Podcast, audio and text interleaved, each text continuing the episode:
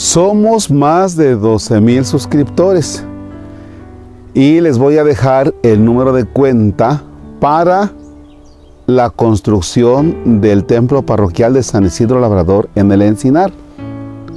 ¿Ustedes creen que yo me ando trepando en estas piedras para hacer la oración de a gratis?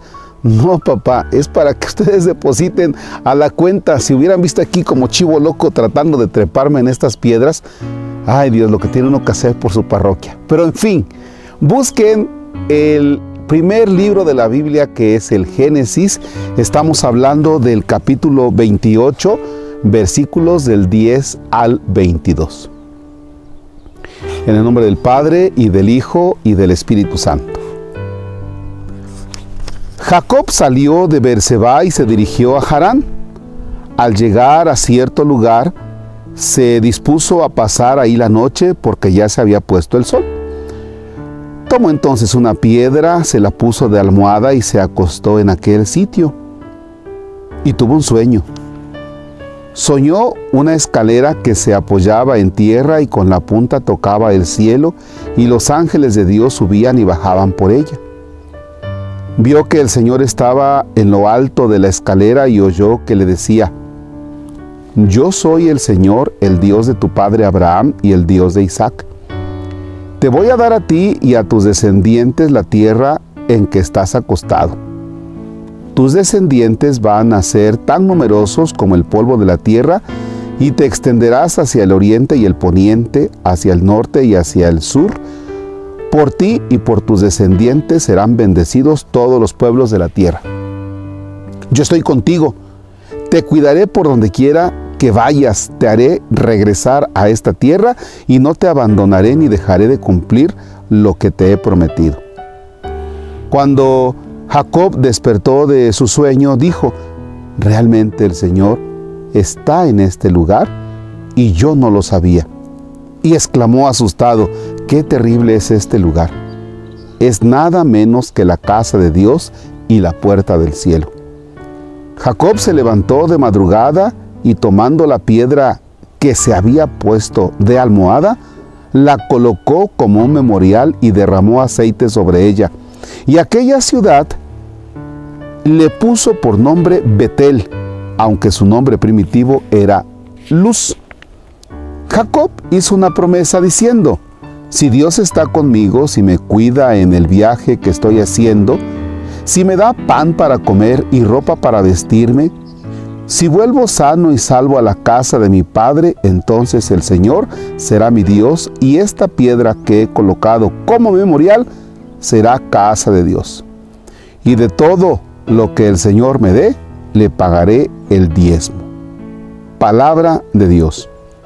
Te alabamos, Señor. Bien. Fíjense cómo toma una, una piedra y pues ahí se acostó.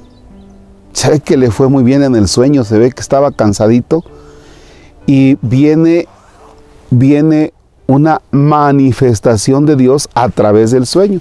Y aquí hago una aclaración. No vayan a comenzar ahí con que, oiga padre, es que yo el otro día soñé esto y qué significa. No, tranquilos porque son oraciones católicas en el canal del padre Marcos Palacios. No soy Sassoon y cosa por el estilo. Así que no anden preguntando de qué. ¿Y qué significa este sueño? Hoy los sueños sabemos nosotros que tienen otra, otro origen y que realmente yo no soy el especialista, para eso tienen que ir a ver a un buen psicólogo. Dije buen psicólogo, ¿eh? no vayan a ir con el padre Javier Martínez. ¿eh? Entonces, este, los sueños aquí en la Sagrada Escritura sí son una manifestación de Dios, ¿sí? En la Sagrada Escritura. No en tu sueño, no vayas a querer una interpretación de tu sueño. Bien, cuando despierta lo que alcanza a interpretar Jacob es lo siguiente, y con esta idea me quedo. Realmente el Señor está en este lugar y yo no lo sabía tu hogar, tu trabajo, donde tú estás, está Dios. Está Dios. los amigos con los que te reúnes en medio de sus pláticas, en los proyectos que tienes de vida, ¿está Dios? Yo, quiero invitarte para que descubras, Dios está en el lugar donde, donde tú estás. Dignificas ese lugar porque ahí está Dios. Ahí está Dios. Dios que está en tu familia, Dios que está en el lugar de tu trabajo, Dios que te acompaña en el viaje, Dios que te acompaña siempre en el caminar de todos los días. Ahí está Dios. Dios está aquí.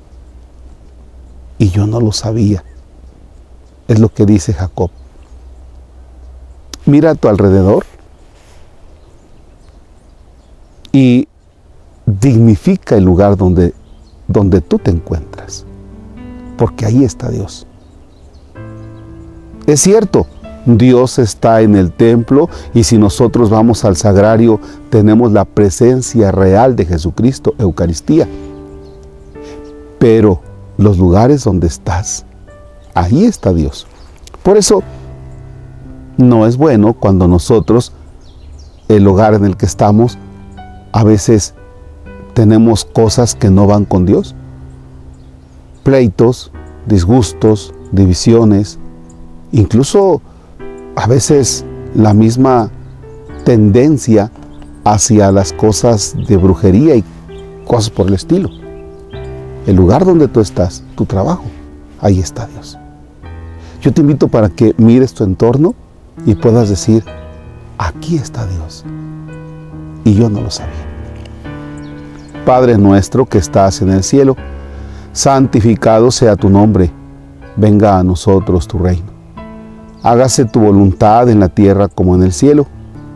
Danos hoy nuestro pan de cada día, perdona nuestras ofensas como también nosotros perdonamos a los que nos ofenden. No nos dejes caer en tentación y líbranos del mal. El Señor esté con ustedes. La bendición de Dios Todopoderoso, Padre, Hijo y Espíritu Santo, descienda sobre ustedes y permanezca para siempre. Amén. Deseo que tengan una excelente jornada. Mientras va usted a tomar el número de cuenta para depositarle a nuestra parroquia, deseo que lo haga hoy con mucho éxito. Gracias, Padre Marcos Palacios.